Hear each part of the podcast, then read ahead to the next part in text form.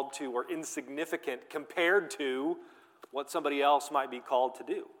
But the truth of the matter is, God has called us all to be faithful in whatever He's put in front of us. Amen? So maybe, maybe God has called you to leave the country and be a missionary overseas. Maybe God has called you into full time ministry like He has myself. But as I look around this room, you know what I know? That is a very small percentage. Instead, God has put us in the place that He has put us so that we might be faithful to Him with those that we encounter on a daily basis, with those that uh, are in our lives, that we could be an example for them of who Christ is, what Christ does, and what the gospel can do and accomplish for God's glory. That is our job as followers of Jesus. It's an opportunity for us to be an example. Now, as we look to the scriptures, the scriptures are also filled with examples. As we turn the pages of Scripture, we find all kinds of examples. We see examples of ones that we know we should be like. You just turn a few pages in Genesis and you get to Abraham, and we can know for sure that, that Abraham is an example of faith and that we should have faith like Abraham. You turn a few more pages into a couple more books and, and you get to David and the way that David stood up to the giant. And you think, man, that is an example of faith that he believed that God would do something amazing in that moment. And so we see that example, and it's something that we know we could do. Then we also look at the Bible and we find all kinds of examples of things we shouldn't do, right? So my mind goes, as we've been in the book of Luke and we're talking about the Gospels and the life of Jesus, my mind goes to the Pharisees. And the Pharisees are often set up as an example of what we should not do, right? Jesus calls them whitewashed tombs filled with dead man's bones. Don't be like them, right? Okay, I think also, like as the church was beginning, one of the first things we see is the example of don't be like Ananias and Sapphira, right? Who lied to God, who lied to the apostles, and it did not go well for them, right? So when we look at these examples, some of them are set up as examples of things that we should do, that we should emulate, while others throughout Scripture are examples of that just show us what, what faithfulness looks like. This is what a faithful person looks like. Or don't be like this guy. This is an example of what disobedience looks like. Now, examples are also used in another way. Sometimes we see that examples are, are held up as ideals ideals. These examples are lifted up as possibilities to strive for, uh, but maybe, maybe not like this is going to happen to you. So I just think about the example of Peter walking on water. Okay? So, what, we, what should we emulate? What example is Peter setting for us? Well, he is setting the example of what faith in Jesus is.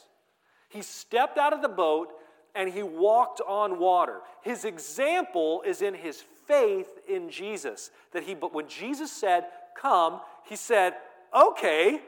And he got out of the boat and took a few steps on the water. What a great example. Now, here's what we don't want to do we don't want to think that our faith isn't genuine because we don't walk on water, right? So the ideal is set up of what genuine faith is walking on water. But perhaps in everyday life, in everyday life, we don't teach, we don't say that real faith means you walk on water. Does that, does that make sense? Are you following where I'm going? That this is an ideal that's set up that encourages us to what an example of faith should and could be. Today, as we uh, move out of Luke chapter 6 and we move into Luke chapter 7, we're going to look at the story of the faith of the centurion. And as we look at this story of the, the faith of the centurion, we're going to see a great example of a heart that amazes Jesus.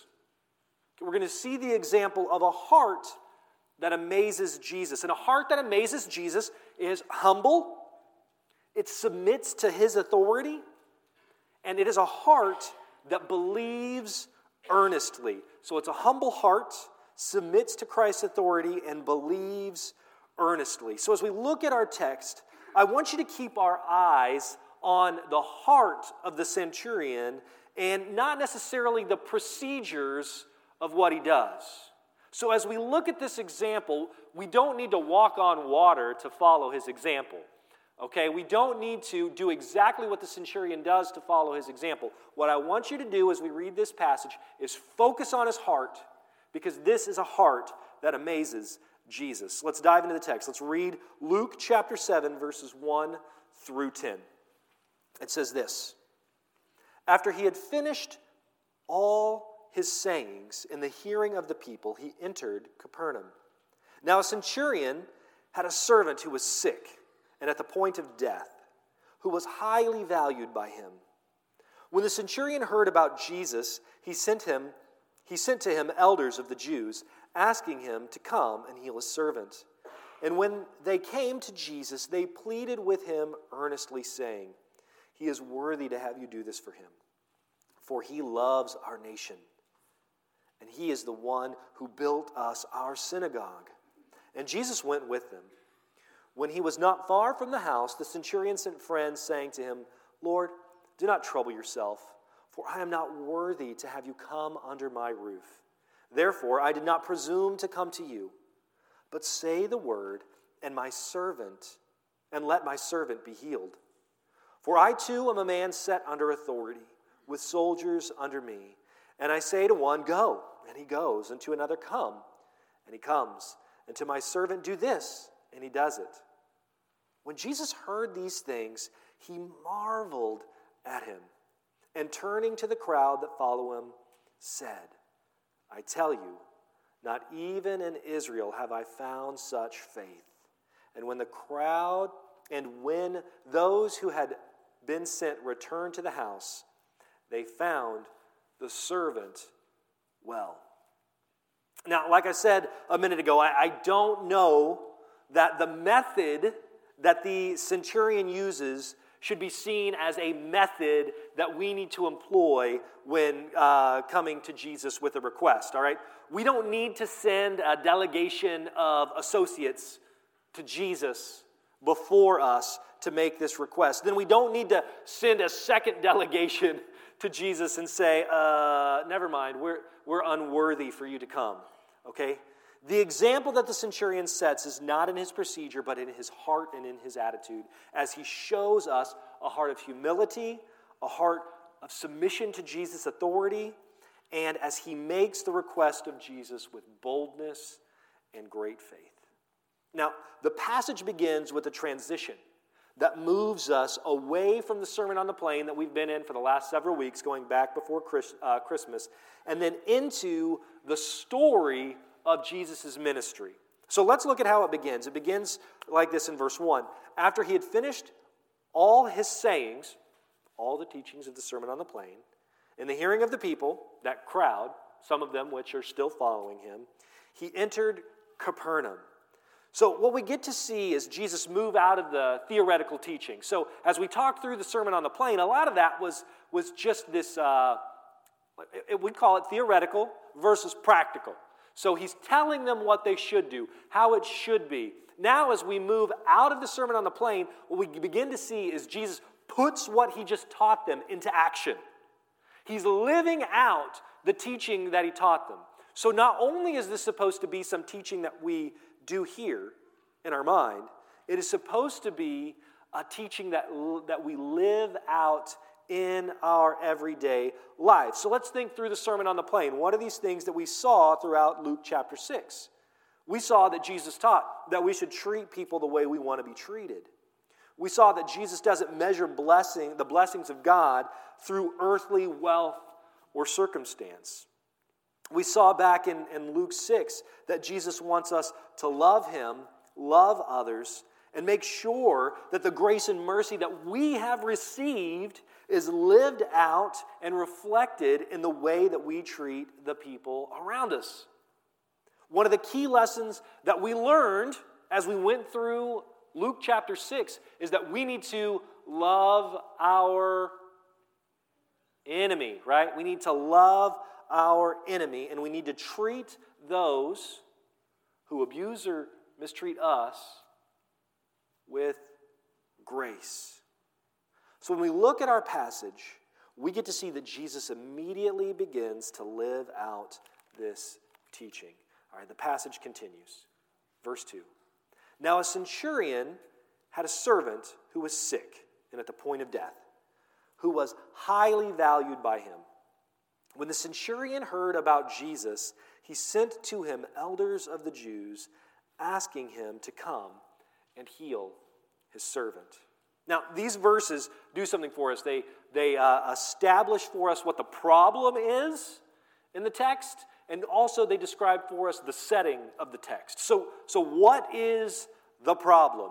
There is a valued servant who has become ill and needs to be healed. Now, what's the setting? There is a centurion. Now, what's a centurion? Uh, the word century, cent, cent, which means 100. Okay, he is a commander over 100 Roman soldiers. This guy is a Gentile Roman commander. Okay, so the setting is a Gentile Roman authority appeals to Jesus, a Jewish rabbi, for help. Chew on that for a second. A Gentile Roman authority appeals to Jesus, a Jewish rabbi, for help. This is an odd social situation. Okay? The Romans were the occupying force. They were, by all accounts, the enemies of the Jews, right? I mean, they were the enemies of the Jews. Yet, what we see here in our passage is that the occupier, the oppressor, reached out to the conquered and the oppressed for help. Now, maybe that's to be expected in one sense, right? Because as the one who has the power, they could come in and demand the help, right? So they have the power, the authority. If they need food, if they need supplies, they can acquisition them as needed. They could come in with power and, and take it. But, but that's not what happens here. The centurion does not use his power for his own advantage. Instead, we see that his actions have endeared him to the local Jewish community. And rather than the centurion intimidating Jesus, we see that Jewish leaders of the town actually came to the centurion's aid, presumably without being forced to. Isn't that interesting? Now, at this point, all social expectation is out the window. The, the elders of the town, these are the Jewish community leaders, appealed to Jesus for help on behalf of this Roman centurion. And the Roman centurion is a Gentile leader in the community. Now, now, what do we learn from the fact that these elders came to Jesus on behalf of the centurion? You would think that the, uh, that the centurion would just summon Jesus, right? So he's got all this power. Wouldn't he just send a, a squad of soldiers to inform Jesus of this meeting that he has with the centurion. That's what you would think would happen. But what happens instead? He calls in a favor from the Jewish elders. He says, Hey guys, come here. I need you to go talk to Jesus for me. He could have sent a squad of soldiers to make him come. Instead, he, he calls in a favor with the local Jewish authorities and says, Hey, would you go to Jesus for me? And they seem to be glad to do this. And so they go to Jesus and have a conversation with him in a Jew to Jew situation, which would have been a far less intimidating and also for the Jewish community, a far more socially appropriate way for this to have gone down. For another Jew in the community to come and greet a rabbi in the town and say, hey, here, here's what's going on. We need your help. So he could have come in power Instead, what we see him do is call in a favor and go and approach Jesus through these Jewish elders in the community. This is the first glimpse that we get to see into the heart of the centurion. He has a heart of humility. All right, so, so why did Jesus come? Why did he show up? All right, Luke has told us several times throughout the book so far that, that word was going out all over um, uh, Judea and Ga- Galilee about what Jesus had done. So, why did this Roman centurion reach out to Jesus and call him?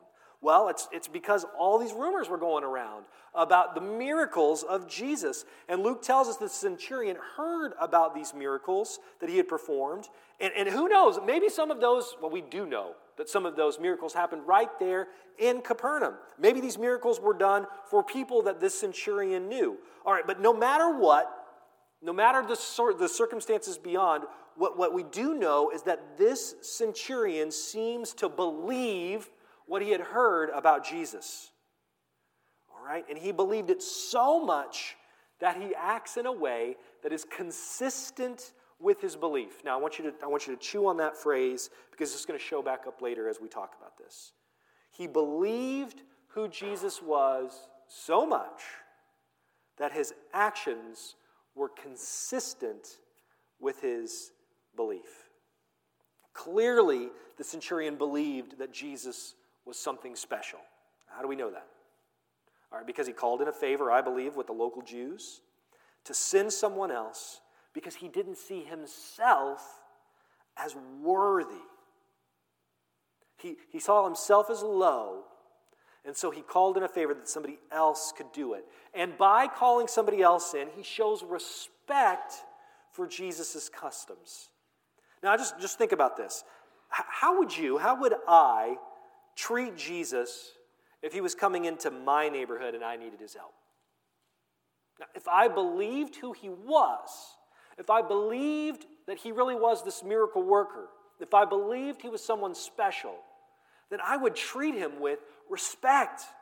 I would treat him with dignity, right? I would come to him on Jesus' terms, not on my terms, because I need something from this guy.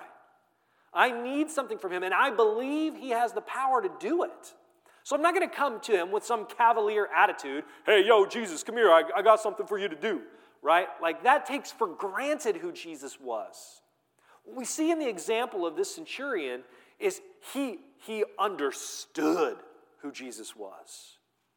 And so he comes to him in a way that is, that is fitting with his belief. This guy's a miracle this guy is powerful. This guy can do something great. Who am I but just some grunt officer in the Roman military? I'm so insignificant.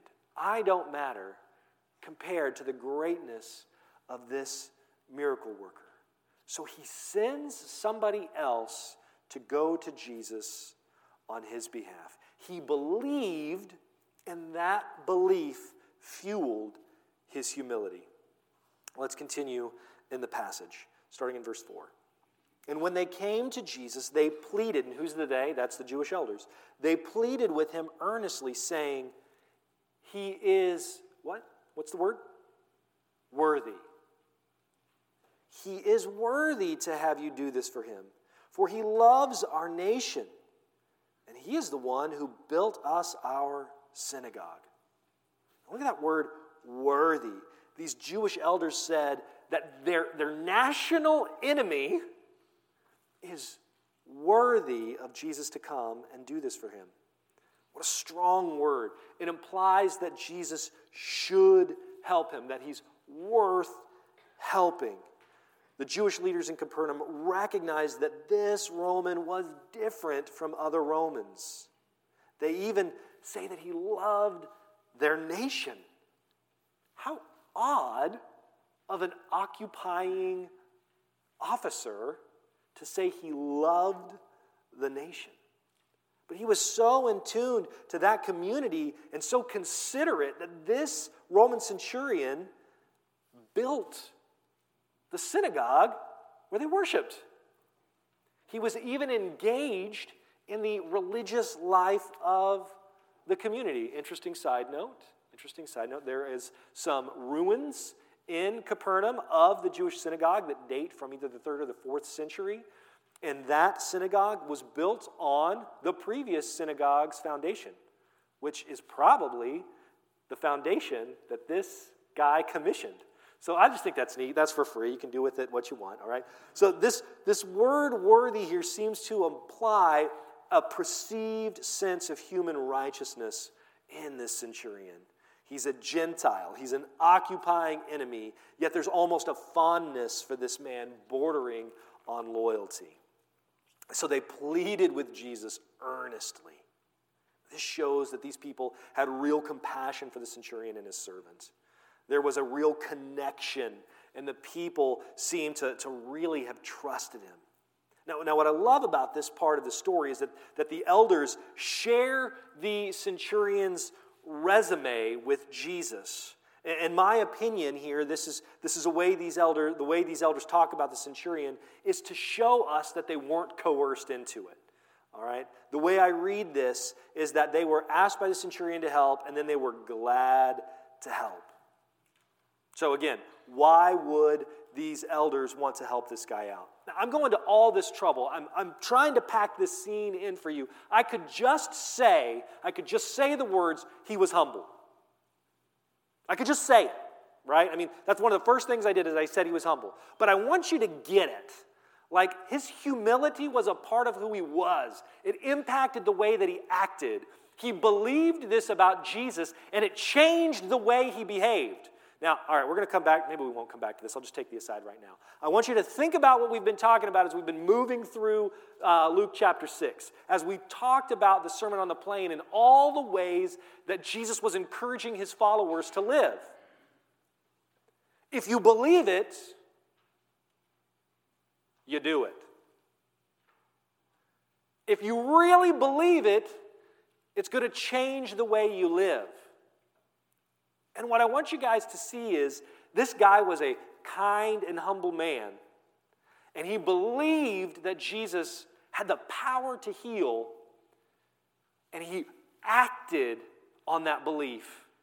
When he had the power and when he had the authority, he still came in humility because he believed who Jesus was.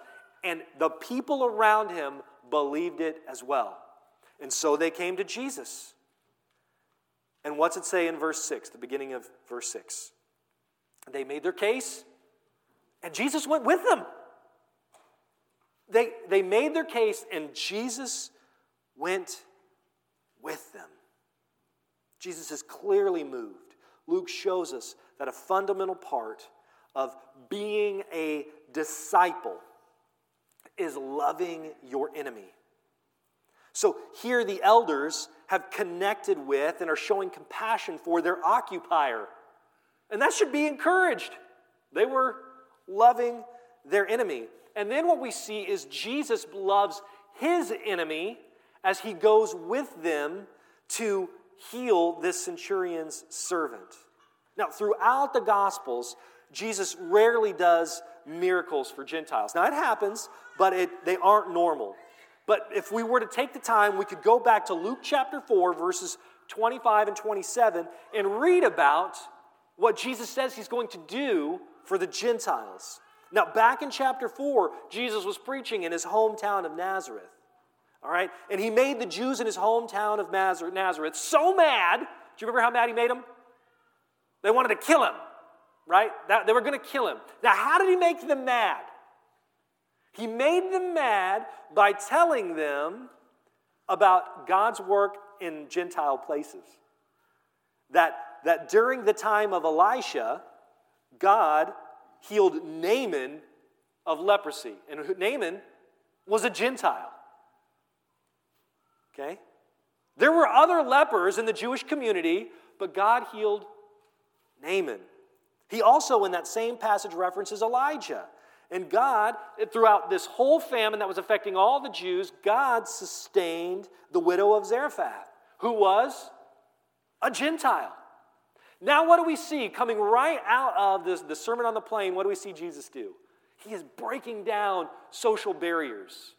He is showing us that he's bringing the gospel to places that we wouldn't necessarily expect, places that might be considered uh, taboo or socially inappropriate. As we move past Luke 4, we see that Jesus touched a person with leprosy, that he ate with tax collectors and sinners, that he healed on the Sabbath, that he was on his way now in chapter 7 to a Gentile's house. What do we see about Jesus?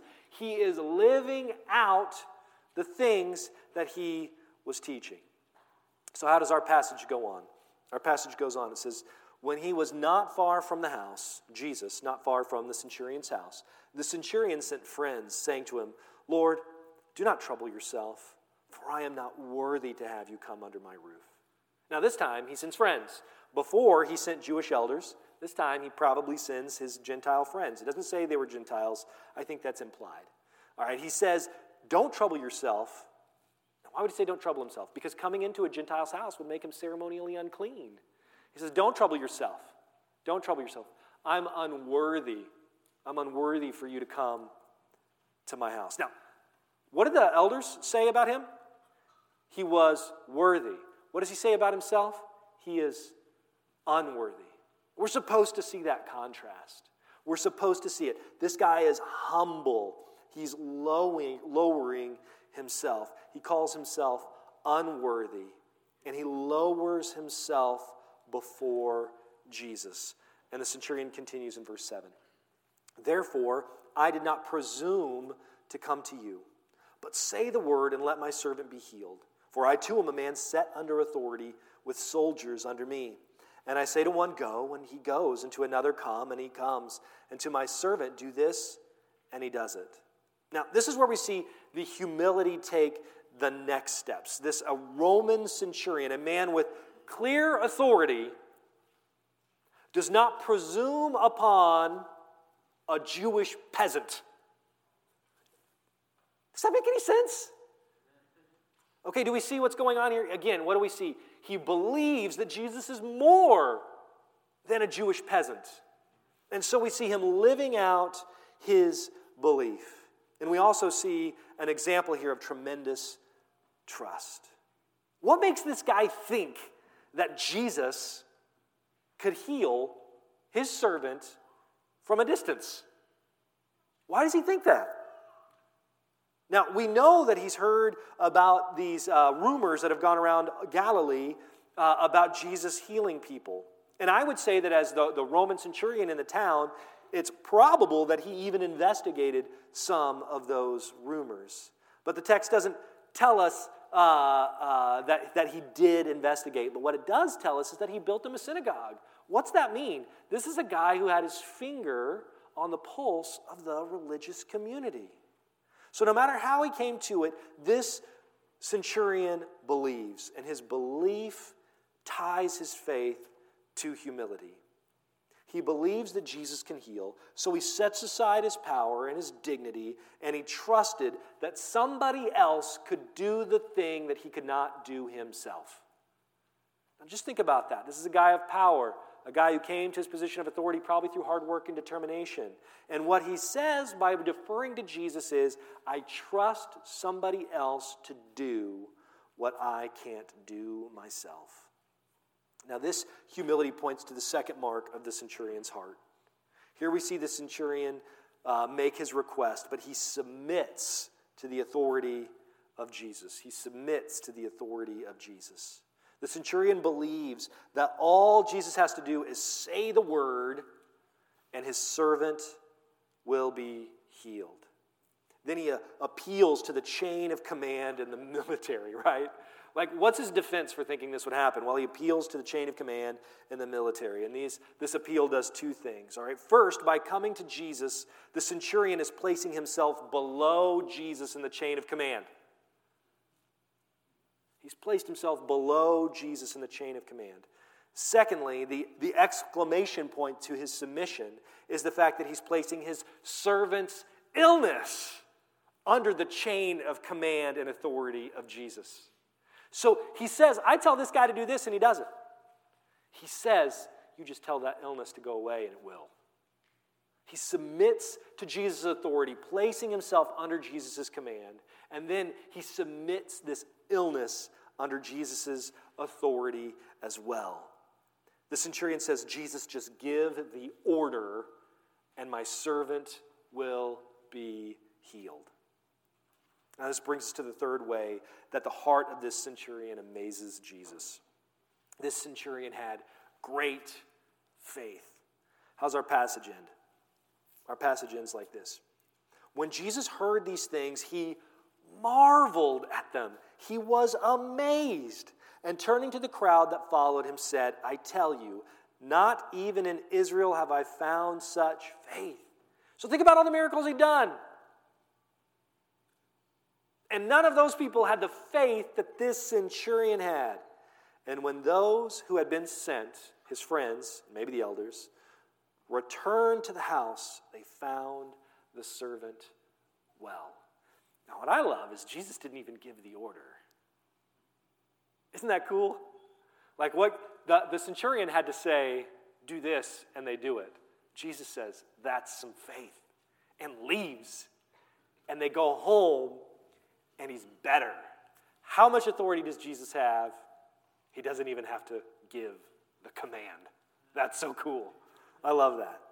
All right, now, what I also love in this passage is that Jesus and the centurion never talked.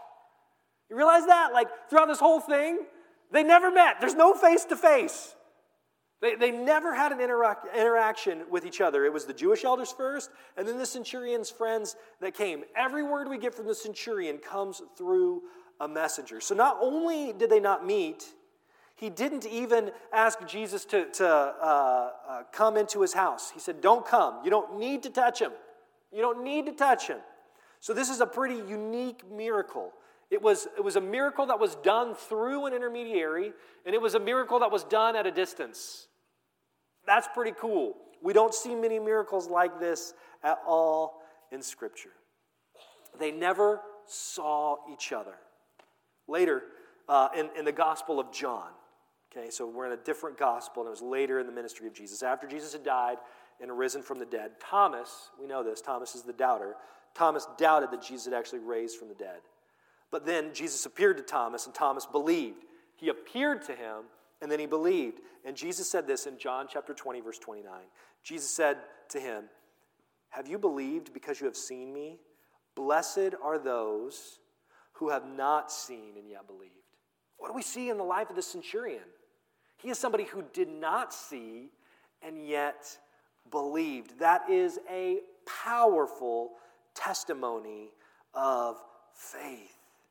Now, here's what I want you to see from this story. And this is something we've already talked about. I'm going to hit on it again. The centurion believed.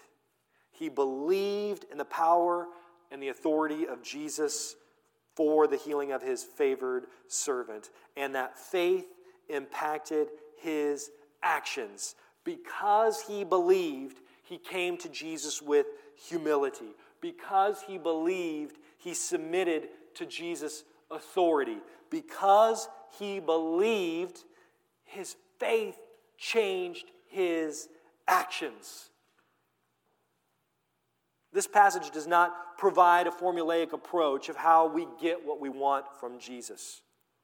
This passage shows us a powerful example of how our faith impacts our heart and our actions.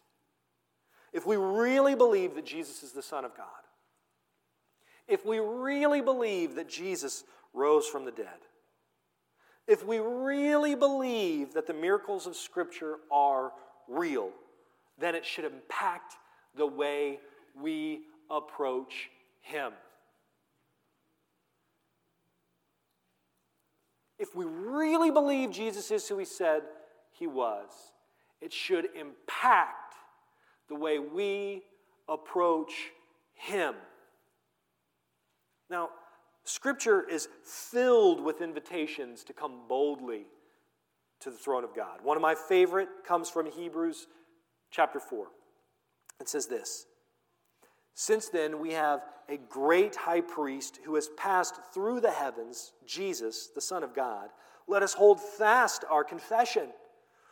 For we do not have a high priest who is unable to sympathize with our weakness, but one who in every respect has been tempted as we are, yet without sin. Let us then with confidence draw near to the throne of grace that we might, may receive mercy and find grace to help in the time of need. What, what does the author of Hebrews tell us to do? To come forward with confidence. We should have confidence as we come forward, but that confidence is not in ourself, but what? In the grace that we may receive and that we may receive his mercy in our time of need. It's confidence in Jesus that we're invited because of Jesus and that he has the power there. This confidence isn't in ourself, it's in him. Listen to what uh, John says in 1 John chapter 5. And this is the confidence that we have toward him that if we ask anything according to his will, he hears it. And if we, man, I am losing my eyes. And if we know that he hears us in whatever we ask, we know that we have the requests that we have asked of him. So, how does he tell us to come? To come with confidence. Confidence according to what? His will. We are supposed to have confidence as we come to Jesus, but we should have confidence in who He is. And because of who He is and the greatness of God and the grace and the mercy that He has poured out on us, we know that we can come into His presence. But we should also have humility and submit to His authority. How does John tell us to pray? In accordance with His will. What does the author of Hebrews tell us? That we are coming for grace and for mercy. Who is in control in both of these situations? It is God. So, yes, we come boldly. We come boldly, but we come lowly, waiting for Him to lift us up. We don't come in our own strength, tooting our own horn. We come understanding who He is with a recognition that He loves us and extends His grace to us. How can we be humble in the presence of God? Because He is a God of mercy and grace. And if we think we need anything but mercy and grace from God, we think too much of ourselves. So we come to Him in the confidence of Jesus Christ, that He was, as it says in Hebrews, from above and descended down to earth, right? Our confidence is not in us, but in Christ. As that centurion came to the, uh, uh, sent his, his, his messengers to Jesus, he comes with confidence not in himself, but confidence that Jesus can heal his servant. So, what is our response to this? What do we do with this? We have to be challenged to humble ourselves and to submit ourselves because we believe. We don't have to talk him into anything. We don't have to do some crazy formula. What he wants from us is our belief, and that belief should drive us to humility, a humble heart, and that humble heart is one of submission. Trusting, trusting that our Father in heaven knows what needs to be done. He is a God of authority, He has the means and ability to carry it out. Do we believe He is who He says He is? If we believe He is who He says He is, then it should change the way we live and act, and even the way we approach Him. This centurion is a great example of what it is to approach a God of authority in humility and submission. As the praise team comes, let's, let's uh, uh, remember that, that as we go into this time, this is a time of reflection. How are we going to respond? Have we come to God in a cavalier way? Have we taken him for granted? Have we been proud in the way that we come to Christ? If that's the case, then this is an opportunity to repent and to turn and just say, Lord, I'm sorry for the way I've taken you for granted. You, I believe you are who you say you are. Help me come to you in humility. Would you all pray with me? Lord, we thank you for all that you've done. We thank you for all that you're going to do. Father, we love you and we praise your name. Lord, we ask that you, uh, you guide our steps, that you convict our hearts. How have we been arrogant? How have we relied on our own strength? Help us, Lord, to walk forward in humility and submission to you. It's in your name we pray. Amen.